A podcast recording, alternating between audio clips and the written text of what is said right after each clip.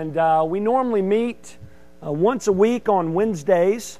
And during that meeting, we do several routine things. We'll say the pledge to both the American and Texas flag, pray, and uh, we end with the four way test, which is specific to Rotary. Well, just recently, we uh, changed presidents, and our new president has instituted something new that we do multiple times each week when we meet. He'll stand up and he'll say, I'm excited. And we respond, There you go. What is it, Brett? There you go. Service above self. Very good. He'd be proud. That's a catchy phrase, isn't it? Service above self. I mean, that's just something that just sounds right, doesn't it? Something that just sounds good, as if we're supposed to be all about that, right? Well, we are. And though it's a good phrase to adopt, I want you to know that idea of putting others first, that concept did not originate, maybe surprised, with Rotary in Jacksonville, nor with any other civic organization. That phrase is biblical, isn't it? Putting others first is what God tells us we're to be all about in His Word. And during Jesus' earthly ministry, He told His followers more than a few times that the greatest among them will be the last. He says in Mark 4:35, if anyone would be first, he must be last of all and servant of all. Jesus not only taught this, did he?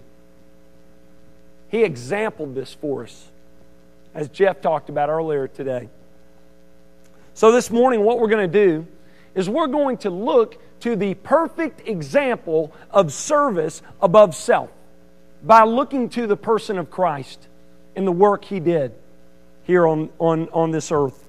If you have the, your Bibles, turn to Philippians chapter 2. I'm going to be looking at verses 5 through 11 this morning. We're continuing our sermon series entitled We Are Fellowship. And to begin, let's just look once again at our church's mission statement. And this week we're going to do it aloud. I kind of botched that up last week. Here we go. Say this with me Fellowship Bible Church exists for the purpose of making disciples by escorting people to Christ, establishing people in truth, and equipping people for ministry. Very good. It's a little better than last week, wasn't it? It's my fault. This is what we're all about making disciples. And we talked about that uh, in, in this series, we've talked about that the church, this church, is the place where this happens. Several weeks ago, when I began the study, I shared with you that we are all about making disciples. And to support this, we look biblically at Ephesians 4. And in that text of Scripture, Paul tells us that the role of the pastor teacher, my role, is to use the gifts that God has given me to equip you to use your gifts for the purpose of ministry. For what reason? So that this body, this church, will be built up. That's clear in Scripture. We're to be all about that. Well, a few weeks ago, we began to explain how we do this. How do we make disciples? And, and one way we talked about is in and through corporate worship. We talked about the importance of what we do here during this time on Sunday morning each and every week. This is the place where you come to learn about who God is, learn about the God you're supposed to worship, because we're supposed to worship in truth, right? And the way we get equipped for that is here on Sunday mornings. So that's why it's important that you come here. Commit to come here week in and week out. Last week, we discussed that another way we grow up in Christ is by connecting with one another. Living in community with God's people is essential for you to be what God has called you to be. And we talked about that. Well, this week, we're continuing with discussing how we make disciples, and we're going to talk about serving. We at Fellowship are all about serving. This morning, we're going to look to Christ's supreme example of service and humility and discuss how we as believers should be following his example. So let's look to God's Word on how to get equipped to serve Him as a church. Here's the first principle number one don't think too highly of yourself. Anybody's toes sore yet? Like, man, Paul just hit us upside the head with this. Look at, look at chapter 2, verse 5. Have this mind among yourselves, which is yours in Christ Jesus, who, though he was in the form of God, did not count equality with God a thing to be grasped. Paul explains here, first and foremost in this passage, that Christ has the highest status imaginable. He is God. And he shows that here. And the NASB says, although he existed. Paul is speaking of the time before Christ came to earth. Christ is eternal. He has always existed because he's God. And then he says, in the very form of God, meaning Christ is equal in person with God the Father. So, what Paul is saying here is before Jesus came to earth, he existed as the eternal Son of God, equal in person to God the Father. But even though that's the case, Paul says, even though he was equal in nature, in essence, and in form with God, Jesus refused to selfishly cling to his equality with God. And aren't you glad that he didn't? Aren't you glad he didn't say, No, I've got the same nature and essence as the Father. I'm equal to him, and I refuse to come, become a part of my created world. He could have done that, couldn't he have? But he didn't. Instead, Paul says he did not cling to these things, but instead he humbled himself. Now, this doesn't mean that Jesus gave up his authority and his title and his essence as God. It just means he didn't cling to all the advantages that come from being God. Now, here's what's interesting about what Christ did Christ who is in the very nature and form and essence of God, who could have clung to tightly to the advantages that come from being God, he chose to humble himself while we, who are not even close to being who he is, we refuse to humble ourselves. We do, don't we? It's important for us to remind, uh, be reminded of Christ's humility. Because let's be honest, we need it. We need it, don't we? We do. We think of ourselves too highly. My daughter Ava, she's getting a little better at this, but for the longest time, she has not liked to clean her room. Okay? Big surprise, right? In fact, she kind of thinks she's above it. She even told me one time that it's my job to clean the messes that she makes. Pray for me. Pray for me. I need it. I need it. And one day I'm in the room and I'm cleaning up. I'm helping her clean. And I'm, I'm cleaning up and, and I look over there and she's just playing. And I'm like, okay, I've got to put a stop to this, you know? Something is wrong here. I'm the dad and she thinks it's my job to clean up her messes. We often reason in this way, don't we? We think we're above certain things that we should, in fact, be doing. The world tells us you want to experience joy, you have to have a, a high view of yourself. You need to treat yourself to the finer things. You need to think of yourself as being above certain things. I read a uh, while back a slogan for some type of insurance. It wasn't Don's, so says for the most important person in the world, you. L'Oreal Paris slogan reads, Because you're worth it. We're constantly being exposed to these types of messages. Now, now Scripture does say that we are special. It's clear on this insofar as we're created in the image of God and that we're loved and cared for by God. But Scripture also clearly says that we're not near as great and near as important as we think we are. We need to have a correct view of ourselves, and I think reminding ourselves of the fact that Christ humbled himself, that should put things into perspective for us, don't you think? That should affect the way we view ourselves and our treatment of others, and that's Paul's point to the Philippians. Seminary, Leslie and I worked as, as house parents in uh, Memphis uh, for some, uh, at a home for mentally challenged men. We would give them the, the weekend off, and, and we worked there. And uh, we had to do a lot of things, I have to be honest with you, that were not enjoyable. There was uh, one time when a, when a man that I was caring for, he had, he had broken his hip.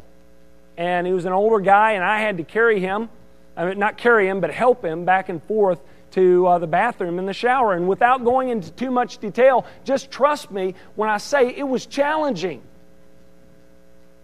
And I remember thinking to myself at times, God, when I surrendered to ministry, this is not what I had in mind. I want more than this. You know what? God had to really deal with me with, saying, you know, if I'm not above being a lowly servant, neither should you be. Neither should any of us be. May we learn to think in this way of Christ, who is infinitely greater than any thought of us. If, if he did not consider status as a thing to cling to, then neither should we. Which leads us to our second point don't refuse to serve because of status. Don't refuse to serve because of status. Many think that because they're in a position of authority, there are some areas of service that are beneath them. They honestly think, I can't do that job, or I can't associate with that person because of my status. Well, look at verse 7. Christ made himself nothing, taking the form of a servant, being born in the likeness of men. What Christ became was so far beneath him. We have to grasp that. Now, when Paul says Christ made himself nothing or emptied himself, don't think of it in terms of, of subtraction, okay? Don't think of it in terms of what was taken away from Christ, but in addition, okay? It's not what Christ gave up, it's what he took on. He didn't become less than God, but he did empty himself by taking on flesh. That's what Paul tells us. He says, Christ made himself nothing by taking on the form of a servant, being born in the likeness of men. In other words, Christ made himself nothing by becoming one of us. That's kind of humbling, isn't it? by becoming a man, Christ did something he did not have to do. He took on a role he did not have to take on. If this is true of Christ, how much more so should it be true of us? I'll be honest with you, there are a lot of tasks that need to be done in our churches today. And uh, people won't do them. Some won't because they, they think they're above it. This may not be a popular statement to make, but I have to make it. I, am not a fan of those uh, spiritual gift surveys for this reason. I've had so many people use those as an excuse. Well, I've taken the survey, and, and uh, with working with kids, that's just not my spiritual gift. Cleaning the, cleaning the church is not one of my spiritual gifts. Doing the lawn, not my spiritual gift, and I have the documentation to prove it. I wish I could have used that excuse a time or two. Wish I could have used that as my trump card, not my spiritual gift. Really, what people are saying, though, when they make these kind of statements, is either that's not my role or job to do it, or maybe even that job is not important enough for me to do. I've had people tell me that. Some people I've had say, you know, they refuse to serve in certain areas because uh, they believe they were fit for a more significant role of leadership. To me, those who are willing to pull up their sleeves and serve in ways that are not enjoyable but difficult, those are the ones ready for leadership. Christ could have rightfully said, I'm, I'm God. I'm not going to empty myself. I'm, I'm not going to become one of my created beings. But once again, aren't you glad that he didn't do that? Aren't you glad he didn't say that? We're remembering uh, 9 11 today, and, and many of you remember a lot of the stories that, that, that followed that. One in particular is the story of Pat Tillman. Y'all remember that story? Pat Tillman walked away from $3.9 million and a lucrative career in the NFL to serve in the military, and that choice cost him his life. He could have stayed and played football and lived the life of luxury and reap all the benefits that come from being a professional athlete. But instead, you know what he did in his country's time of need? He chose service over status and walked away from the NFL and gave his life for our country. Although Christ had every right to stay where he was, guess what? He came to us, didn't he? In our time of need and gave his life for us. 2 Corinthians 8 9 says, Though he was rich, yet for your sake he became poor, so that you, by his poverty, might become rich. And Paul says, Have this mind in you. So I urge you, follow Christ's example. Choose service over status. Number three, be willing to go above and beyond for others. Paul says, in being found in human form, he humbled himself by becoming obedient to the point of death, even death on a cross. Did Jesus go above and beyond for us? It's an understatement, isn't it? You bet he did. First, notice that Christ went above and beyond for us by having a humble attitude. Paul tells us that he was found in human form. Once again, the Creator entered into creation not just as a human, but as a lowly human, the son of a carpenter from Nazareth. His glory concealed. He appeared outwardly as just another face in the crowd.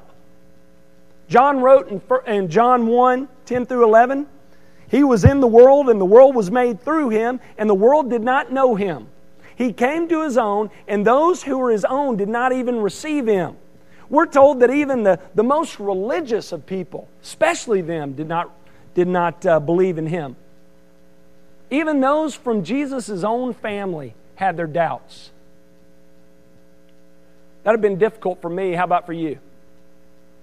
I'd have been, I would have been tempted to say, You don't believe in me? Well, let me show you something. You know? I'll remove all doubt. But Jesus didn't do that, did he? For the most part, minus transfiguration and a few miracles and the, the resurrection and ascension, for the most part, Christ's glory is concealed and he doesn't try to avoid this lowly state. We're the exact opposite, aren't we? We do. We do all we can to avoid appearing lowly. We buy nice clothes, drive nice cars, put trophies on the shelves, diplomas on the walls. Now, there's nothing, I'm not saying there's anything wrong with any one of those things as long as you're not doing it for that reason, but, but I'm, I'm trying to show you here the humility of Christ by becoming one of us. Paul also mentions here that Christ humbled himself. Once again, Christ had a humble attitude. Throughout his entire earthly ministry, we see that Christ didn't turn away anybody, did he? No matter how lowly. He ministered to, to the grossest of sinners prostitutes, tax collectors, all types of sinners. He was extremely generous with his time and, and he poured his life into others. Think, think to yourself, put yourself in Jesus' shoes. If you're God, there are certain tasks that you're going to think you're above, right? The reason why I know that to be the case is because we think that way now and we're not God. The scriptures tell us Jesus went as far as washing the dirt from his disciples' feet and he calls for them to do the same. Another way Christ went above and beyond for us was by coming, becoming obedient for us. You ever thought about that? Christ not only died for us, He lived for us, didn't He? He lived the perfect life. He did what Adam failed to do. That's why Christ had to come as a child. He had to live the perfect life that Adam failed to live in our place. And he lived his life in perfect obedience to God for us. In Romans 5:19 we're told through the obedience of the one the many will be made righteous. Only through Christ's righteous life and trusting in him can we be made righteous. Paul says Jesus went even further than that, didn't he? By becoming obedient to the point of death, even death on a cross. Now, notice Paul separates death from death on a cross. Because in that day, there was death, and then there was death by crucifixion. Crucifixion was the most cruel and painful and shameful form of execution ever conceived. It was reserved for the lowest of slaves, the worst of offenders, enemies of the state. It was so shameful that Roman citizens could not even be killed by crucifixion. It was forbidden because it was so shameful. It was a public statement by Rome when one was crucified. This person being crucified is beyond detestable. That's what was said about Christ. That's what they were saying when they said, Crucify him, crucify him. And Jesus went. Jews also believed and taught that anyone killed in this way was cursed by God. The law in Deuteronomy said that a man's corpse shall not hang on a tree, but should be buried that same day so it would not defile the land. So that's, that's they, they viewed it was it, a crucified Messiah. It just went beyond their imagination. How could a crucify, how could a Messiah, how could our Messiah be crucified? Because cursed is one who hangs from a tree. Paul shows us in this passage Christ went above and beyond to this extreme. Not only did he refuse to cling to his equality with God, not only did he empty himself by taking on flesh and dwelling among us and taking the form of a lowly servant, but he was obedient to the point of death, and not just any death, a painful death on a shameful cross. The point Paul's making is this if Christ humbled himself to this extent, how much more so should we humble ourselves? Wow, what a point, right? What an example. Look at what C.T. Studd says. I, I love this. I like his name too. C.T. Studd. He's a stud. This is a stud of a quote here. Here we go. If Jesus Christ be God and died for me, then no sacrifice can be too great for me to make for him. That's Paul's point. But let's be honest. At times, we're, we're, we're though we're willing to sacrifice some, we, we don't want to sacrifice too much in the way of our health and our wealth, right?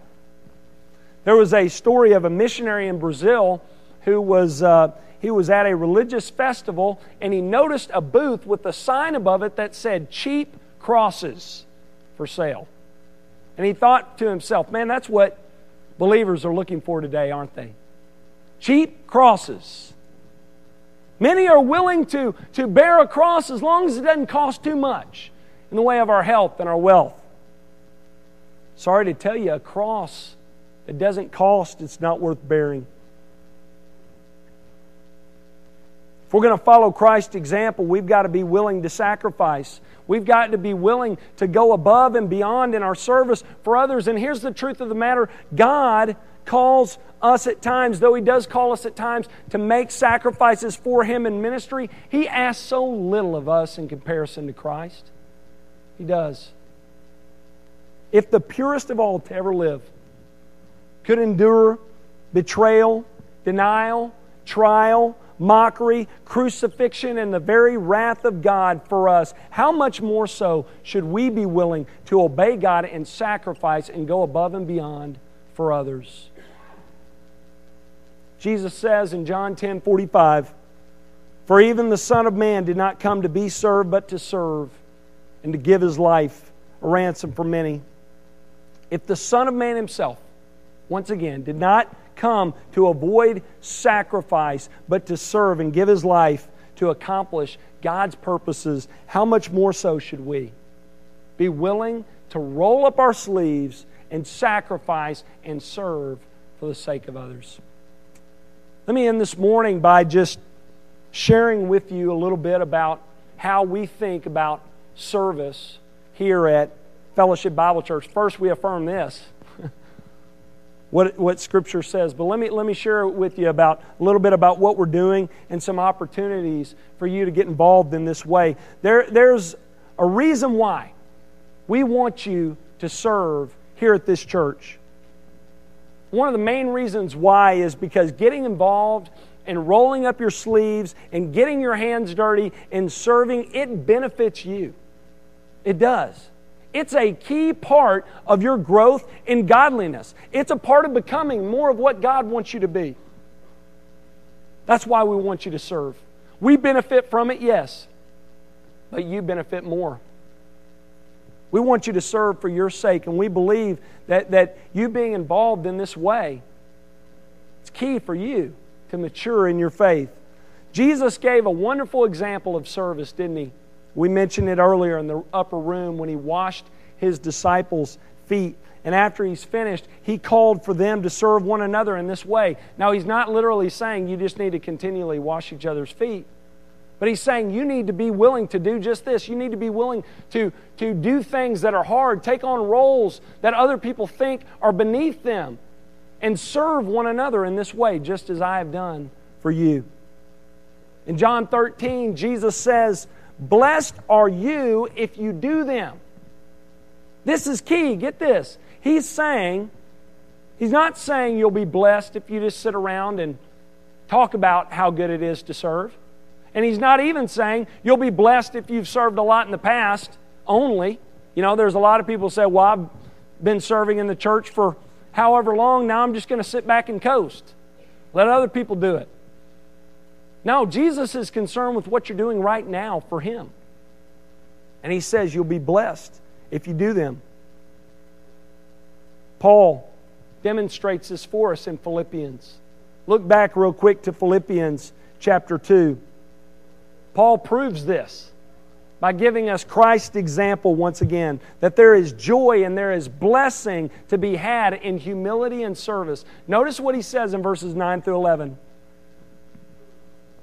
Therefore, God has highly exalted Christ and has bestowed upon him the name that is above all names, so that at the name of Jesus every knee should bow in heaven and on earth and under the earth, and every tongue confess that Jesus Christ is Lord to the glory of God the Father.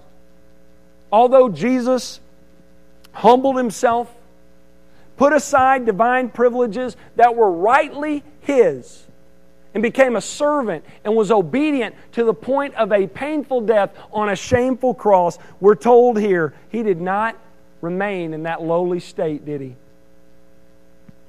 Although Christ emptied himself, God the Father responds by highly exalting him, by giving him a name that's above all names. Paul goes on to say here, and there is coming a day when every knee will bow and tongue will confess that Jesus is Lord to the glory of God the Father. Although humility and service, they're not always easy, are they? At times it's tough.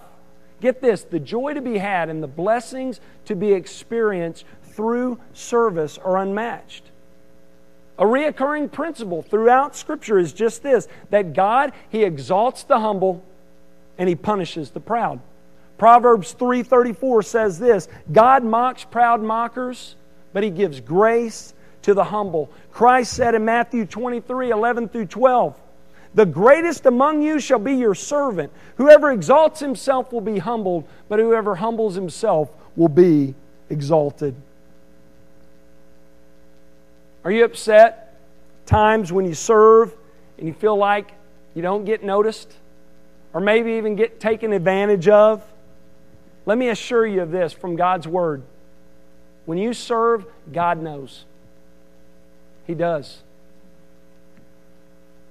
He knows and He's pleased with your humility and He's pleased with your service.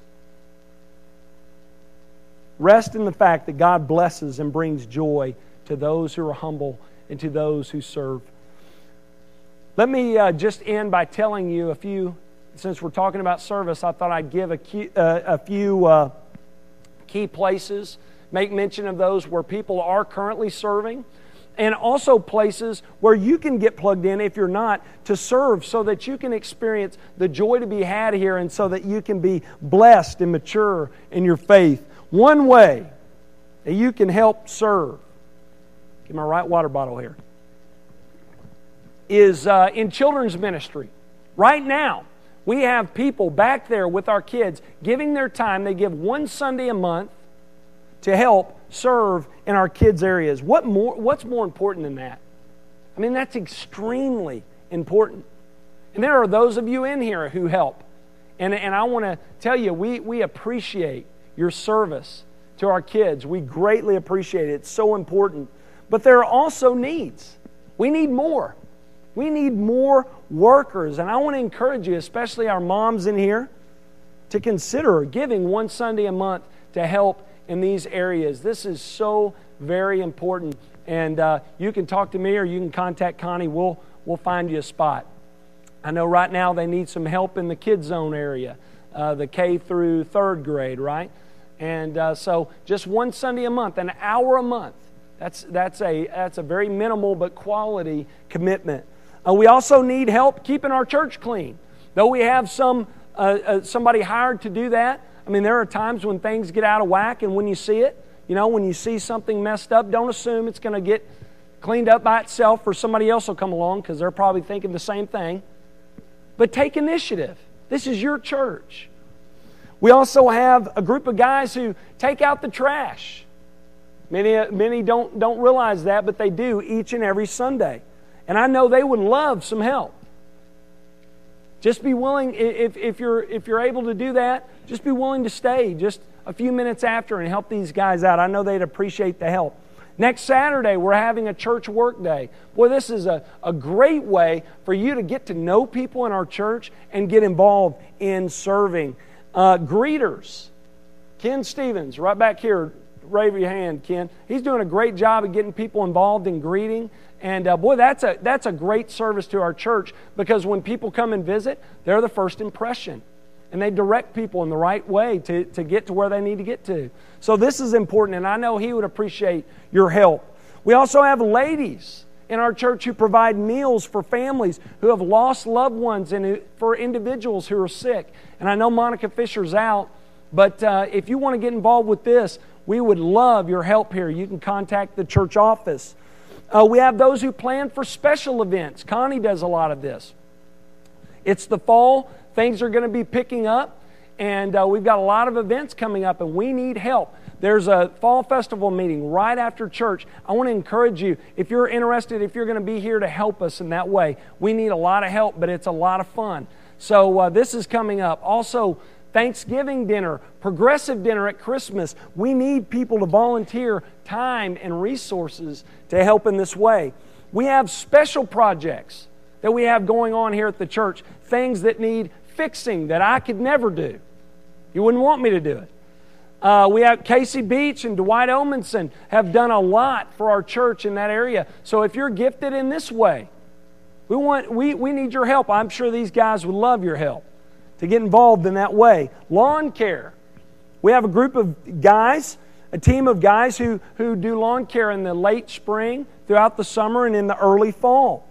And they would love to have your help. We have all the equipment here. You just have to let these guys know and show up, be ready to work. During the worship service, we have people help us out each and every week, singing, playing instruments. We have a sound crew up here in, in, in PowerPoint. They, they're here week in and week out serving, and we appreciate your service. We also have those who get things ready that we need to get ready for baptisms and the Lord's Supper. That's a lot of work. and they help us in that way. We have a women's ministry who coordinate meals and coordinate special events for the women in our church. We also have men's groups that help people. They serve people in a special way in that they help people when they need uh, to move. They go, crew of them go, and they help people move from house to house. Bill Widener back there, wave at us, Bill. Bill will put you to work. Just let him know, all right? And I know I'm, I'm missing some things here, but I just want to let you know for those who are serving in these areas, we appreciate your service. And also to let you know if you're not plugged in, we have a lot of places for you to plug in. So I hope you see this morning that serving is, is one of the key ways for you to grow in godliness. Just like worshiping, just like connecting, it's not optional. It's essential for you to become more of what God wants you to be. So I hope you will take serving seriously and follow the example of our Lord Jesus and serve here at Fellowship Bible Church. Would you pray with, pray with me?